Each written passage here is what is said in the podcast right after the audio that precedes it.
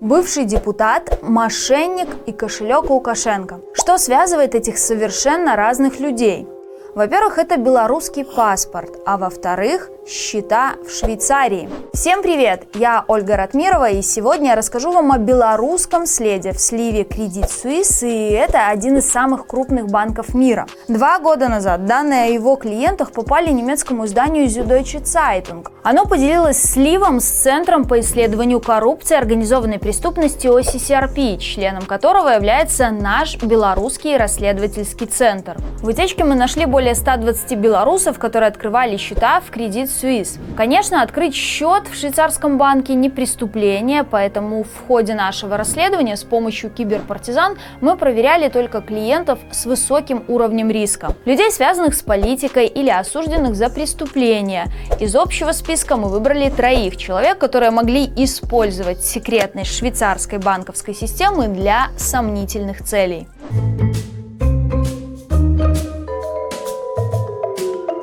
Август 2008 года. В очередь на выезд из Беларуси в Польшу стоит автомобиль Audi. За рулем заслуженный белорусский пенсионер Петр Калугин. На момент поездки, о которой мы говорим, он был депутатом Палаты представителей и заканчивал свою третью каденцию. А еще за 7 лет до этого возглавлял Беларусь Калий. Куда же выезжает этот почетный пенсионер из Беларуси 31 августа 2008 года? На следующий день после того, как Петр Калугин пересек границу, он открывает счет в швейцарском банке «Кредит Суис» для неназванной фирмы. Официально на тот момент в Беларуси он не работал ни в какой фирме, а был только депутатом Палаты представителей. А через год и 7 месяцев на этом счету появляется сумма в 1 миллион 300 тысяч долларов. Что это за счет и что это за деньги? Мы спросили это у самого Петра Калугина, но он, услышав вопрос, потерял, похоже, дар речи. Хотел у вас узнать э, насчет счета в швейцарском банке Credit Suisse, который вы открыли в сентябре в 2008 года. Вот как у меня... Алло. Разговор с фигурантом подозрений не рассеял. Давайте присмотримся к нему поближе. Сегодня Петру Калугину 81 год. Родился он в России, учился в Ленинградском горном институте, а в Беларусь приехал в далеком 1966 году работать на Беларусь Калии. Прошел путь от обычного слесаря до генерального директора. Калугин возглавлял одно из самых крупных предприятий Беларуси почти 10 лет, с 1992 по 2001 год. Его заслугой считается вывод Беларусь Калия на международные рынки. Объемы производства у нас по сравнению с тем, что мы выпускали при Советском Союзе, они, конечно же, упали. И упали почти в два с лишним раза. Но, но мы, я уже говорил об этом, нам удалось выпускать продукцию достойную, соответствующую мировым стандартам, поэтому мы э, вышли на международный рынок. За свои заслуги Калугин получил звание ветерана труда, а также почетного гражданина Солигорской и Минской области.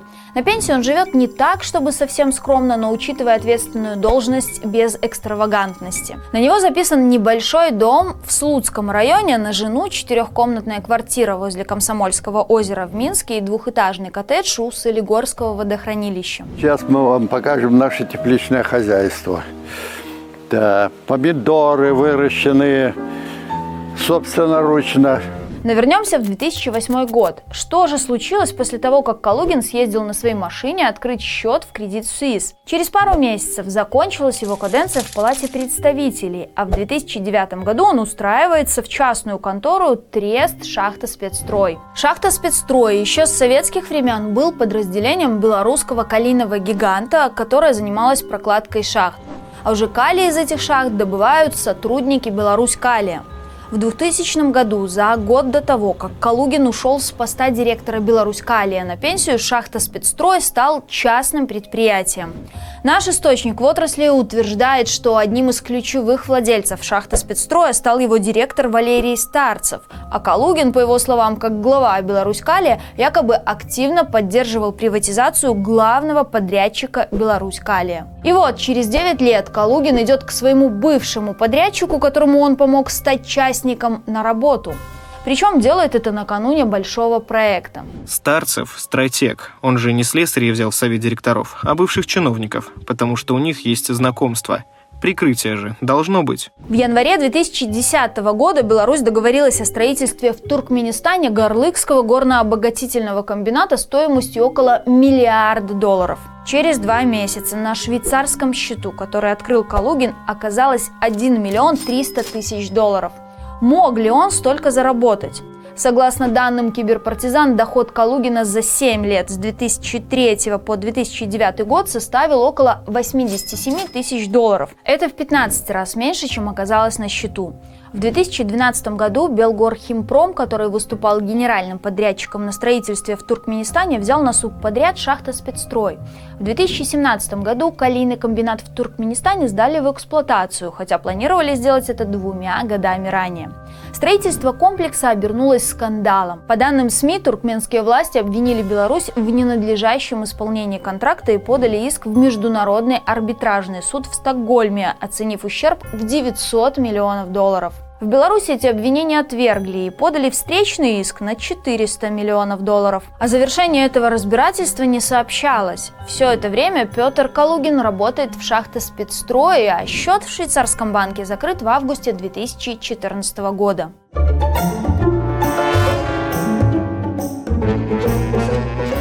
Следующий наш герой – бизнесмен Альберт Ларицкий. Это белорус, связанный с уголовным делом в отношении российского либерального губернатора Никиты Белых, у которого работал советником сам Алексей Навальный. Никита Белых раньше был лидером Либерального союза правых сил, российского оппозиционного блока, который основал в том числе Борис Немцов.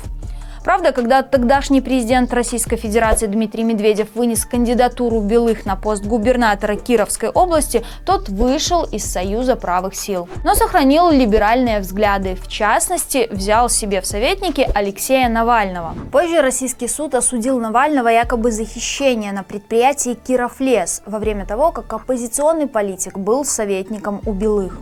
Европейский суд по правам человека признал, что при рассмотрении дела права Навального были нарушены и присудил компенсацию. При повторном рассмотрении дела в российском суде Навальному дали 5 лет условно. Через год за взятку осудили самого Белых. Ключевым фигурантом там был белорус Альберт Ларицкий – его бывший партнер Юрий Зутхаймер. Ларицкому 47 лет, родом он из Гомеля и именно там начинал свой первый бизнес еще в 90-х. Торговал спиртным оптом и в розницу. Вот как Ларицкий рассказал нам про свои дела в те времена. У меня была сеть розничной торговли маленькая в Гомеле. Я торговал спиртным. Прям очень ну, активно. Тогда это было очень легко, спокойно, никто не задавал вопросов. И у меня были возможности правильно растамаживать это спиртное ну, правильно делают. В 90-е Ларицкий познакомился с Юрием Зутхаймером, еще одним фигурантом дела Белых. Как бизнесмен рассказывал «Новой газете», родом он из Казахстана, но еще до развала Советского Союза перебрался в Германию, а потом открыл склад для фильтров и смазок в Гомеле. Зутхаймер занимался их производством. Алик Ларицкий был толковым еврейским юношей, своими тонкими длинными пальчиками, считавшим деньги словно пианист – он для меня был, если не сыном, то точно младшим другом. Позже дороги партнеров временно разошлись. Зудхаймер уехал из Германии в Швейцарию, а Ларицкий в Россию, где стал вице-президентом большого агрохолдинга «Зерностандарт». Мне было 29-30 лет, и я понял, что в этой стране неинтересно совсем. Поэтому я в Москву и уехал. Мне в Москве сделали очень хорошее предложение. Я работал в топовых компаниях. Ну а дальше, собственно, началась афера, в результате которой один из немногих российских либеральных губернаторов отбывает теперь восьмилетний срок. В 2008 году Зерностандарт решил войти в деревообработку и выкупил акции Нововятского лыжного комбината. Предприятию без аукциона выделили большие участки леса в Кировской области. Проект по модернизации комбината поддержал тогдашний губернатор Кировской области Никита Белых. Настоящий сертификат удостоверяет покровительство губернатора Кировской области инвестиционному проекту модернизация действующего производства, реализуемому частным инвестором, открытым акционерным обществом «Нововятский лыжный комбинат». Со слов Зудхаймера, Ларицкий предложил ему поучаствовать в модернизации Нововятского комбината и получил от него на это около 40 миллионов долларов. Но что-то пошло не так в модернизации, предприятие погрязло в долгах и стало неплатежеспособным. Зудхаймер начал голосить, где мои 40 миллионов, и обратился в ФСБ. В 2015 году Ларицкого задержали по подозрению в финансовых махинациях. Как потом расписали исследователи, этот белорусский бизнесмен с видом на жительство в Швейцарии по подложным контрактам брал кредиты у российского Сбербанка на закупку оборудования для модернизации комбината. Но полученные деньги вводил на свой личный счет в швейцарском банке «Кредит Свиз». Вот что на этот счет сказал нам Ларицкий. Я живу в Швейцарии, у меня, конечно, есть счет. И, конечно, на этот счет я переводил со своей компании деньги. То есть э, я перевел деньги, значит, как инвестиции значит, со своего счета на свою компанию, и потом эти деньги ну, частично получил обратно. Не все. Благодаря утечке мы нашли два счета Ларицкого в швейцарском банке, и один из них был открыт в феврале 2011 года, то есть в разгар модернизации лыжного комбината. А уже в мае там оказалось почти 3 миллиона долларов. Правда, по данным следствия, в результате финансовых махинаций Ларицкий вывел на свои счета гораздо большую сумму – около 10 миллионов долларов. На суде он полностью признал свою вину, но сейчас сказал нам, что его к этому вынудили. Лефортово признаются все – политики, бизнесмены, министры. Вы знаете, что решением Европейского суда прав человека пребывание в Лефорте придется к пыткам. Я провел там два года и четыре месяца. Вот, поверьте, если бы, не дай бог, вы туда попали, вы бы признались в убийстве Кеннеди. Ларецкий назвал свое дело политически мотивированным, чтобы посадить Никиту Белых. Губернатора Кировской области задержали в 2016 году с поличным при получении взятки в Москве. Как утверждал на суде прокурор, деньги он получал в частности за покровительство над Нововятским лыжным комбинатом. Ларицкий якобы через посредников передал Белых 200 тысяч евро в 2011-2012 годах, а Зутхаймер 400 тысяч евро в 2014-2016 годах. Вот что об этом нам сказал Ларицкий. Когда вся эта история началась, я уже сидел в депорте. Они ко мне пришли и сказали, что если не дашь него показания, получишь 15 лет. Я говорю, ребят, ну на себя я вам что хочешь скажу, а вот на друга как-то не готов. После чего был такой Сосолятин, директор НЛК, бывший директор моей компании, и был такой Щерчков, вице-губернатор, заместитель Белых, которому я действительно дал 150 тысяч. Но я никогда ни на каком разговоре, ни на каком допросе не говорил, что я давал эти деньги на губернатора. Международная организация Transparency International предполагала, что силовики могли использовать Ларицкого и Зутхаймера в качестве торпеды. Торпедой называют человека, которого в рамках оперативного эксперимента отправляют для дачи взятки должностному лицу. Люди, попавшие под уголовное преследование или пойманные на преступлении, превращаются в потенциальные торпеды, оказываясь перед выбором «либо сяду я, либо кто-то другой», не каждый может устоять и не дать показания на знакомого, коллегу, руководителя. В итоге Ларицкому дали три года колонии, а Белых получил 8 лет. Бывшего губернатора Кировской области признали виновным в получении взятки от Зудхаймера, а вот по эпизоду с Ларицким оправдали. Белых до сих пор отбывает наказание. Ларицкий же после освобождения некоторое время поработал в Беларуси, а потом по заявлению Зудхаймера снова угодил в тюрьму. На этот раз в Швейцарии. Вышел оттуда недавно. Короче, похоже, что сообразительный белорус в то время, как его завод в России съедал кредиты Госбанка и все равно разорялся, получал миллионы на свой счет в Швейцарии. А когда его за это прихватили, то, по мнению наблюдателей, мог под давлением поучаствовать в провокации против одного из немногих либеральных губернаторов России.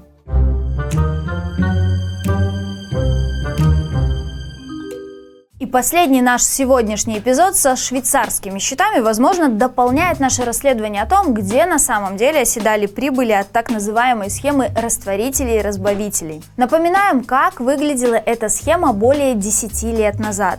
В 2011-2012 годах Россия поставляла Беларуси нефть и нефтепродукты без взимания таможенных пошлин. Их нужно было платить лишь в том случае, если Беларусь продавала на экспорт нефтепродукты, сделанные из российской нефти. Но был ряд товаров, которые не облагались пошлинами. Это растворители и разбавители. В Беларуси воспользовались этой лазейкой и стали активно перепродавать российские нефтепродукты под видом растворителей и разбавителей, чтобы уходить от налогов. И как раз в разгар этой схемы в январе 2012 года белорусский бизнесмен Алексей Алексин открыл счет все в том же швейцарском банке на имя неназванной компании то время Алексин работал на крупного бизнесмена Юрия Чижа, который зарабатывал на продаже нефтепродуктов и был на пике своего успеха и считался кошельком Лукашенко. Именно Алексину приписывают идею схемы с растворителями и разбавителями. Ну, в цілому, звісно, Алексін – це креативний менеджер, який автор е, шматліких схем. Ми бачимо, що його креа- креатив, до речі, розповсюджується не тільки на нафту. Він шмат в чим креативість. Вместе с расследовательским центром Сиена мы выяснили, что за поставками растворителей и разбавителей в Европу стояли белорусские компании Трайпл, Трайпл Энерго и Белнефтегаз. Чиш руководил и контролировал Трайпл. Алексин возглавлял Трайпл Энерго и вместе с женой владел Белнефтегазом. Растворители и разбавители продавали разным компаниям. Среди них литовская фирма One Energy. В 2011 году ее выручка достигла более миллиарда трехсот тысяч долларов. Четверть пришлось на растворители и разбавители. Конечным владельцем э, One Energy нам себя представил письменно Вилюс Коваляускас. Э, Он основатель э, крупной конторы по финансовым услугам, которая называется Любен. Из наших раньших расследований видно, что Любен уже давно работает в направлении Беларуси. Мы знаем, что эта компания об- обслуживала бизнесы, связанные не только с торговлей а, растворителями, скажем так, а, но тоже она обслуживала и компании, связанные с Алексеем Алексиным, с Александром Зайцевым. Но основные объемы растворителей и разбавителей, по данным нашего источника, шли через сингапурскую компанию Savoil. В августе 2011 года ее основал давний партнер Юрия Чижа, литовский бизнесмен Витольд Томашевский. За пять месяцев работы выручка Savoil превысила 800 миллионов долларов, а за 2012 год приблизилась к 5 миллиардам долларов. Чистая прибыль за два года свыше 80 миллионов долларов. Кстати, чтобы торговать нефтепродуктами, Томашевский начал обслуживаться в кредит Suisse. То есть, по сути, открыл счет все в том же швейцарском банке. Наверное, тот фактор, из-за которого Витальд Томашевский наиболее известен здесь, в Литве, это его бизнес-джет. У него есть бизнес-джет Boeing 737. То есть пассажирский самолет, на котором э, большинство из нас, наверное, летали э, где-то, но э, этот самолет переработан как его частная резиденция на крыльях. Когда нефтедоллары текли рекой, Чиш попал под санкции ЕС. В марте 2012 года его внесли в черный список за финансовую поддержку режима Лукашенко. Кроме того, Брюссель наложил ограничения на компании Чижа, среди которых был и Трайпл. Спустя 4 месяца после введения санкций на счету Алексина оказалось более 36 миллионов долларов. Мы позвонили ему, чтобы разузнать детали, но он не особо обрадовался звонку. Я хотел у вас узнать насчет э, счета в швейцарском банке Credit Suisse, который вы открыли в январе. Ребят, вы уже достали, честное слово. Хотел вот Идите сами. Все, до свидания. В 2012 году Россия прикрыла схему с растворителями и разбавителями. Спустя два года Алексин закрыл счет в швейцарском банке. К тому времени его дороги с Юрием Чижом разошлись. Чиж попал в опалу к белорусским властям и уже дважды побывал за решеткой, а Алексин занял место своего патрона среди придворных бизнесменов. В 2021 году Алексин угодил под санкции ЕС и США как кошелек Лукашенко. То есть цепочка закрылась. От подписания Лукашенко соглашения о таможенном союзе до капитализации этого соглашения через сомнительные схемы и в результате на швейцарские счета кошельков Лукашенко. Швейцарские банки исторически работают с сомнительными клиентами. Как показала недавняя утечка из Credit Suisse, свои деньги там хранят и белорусы. Один это бывший депутат, чьи доходы были явно меньше суммы, оказавшейся на швейцарском счету. Второй – бизнесмен, который давал взятки и осужден за мошенничество. А третий – торговец нефтепродуктами по серым схемам и близкий к белорусскому режиму бизнесмен. Все они могли воспользоваться секретностью швейцарской банковской системы для сомнительных целей. Порой банки недостаточно строго проверяют своих клиентов. Бывшие и действующие сотрудники Credit Suisse в беседе с журналистами OCCRP объясняли это корпоративной культурой, которая поощряет риск ради повышения прибыли. Это расследование появилось при содействии наших патронов. Их имена и ники вы видите на экране. Ставьте лайк, колокольчик и подписывайтесь на наш YouTube канал, чтобы не пропустить наше новое расследование. А если вы хотите поддержать наш проект, то воспользуйтесь платформой Patreon или кнопкой Супер спасибо.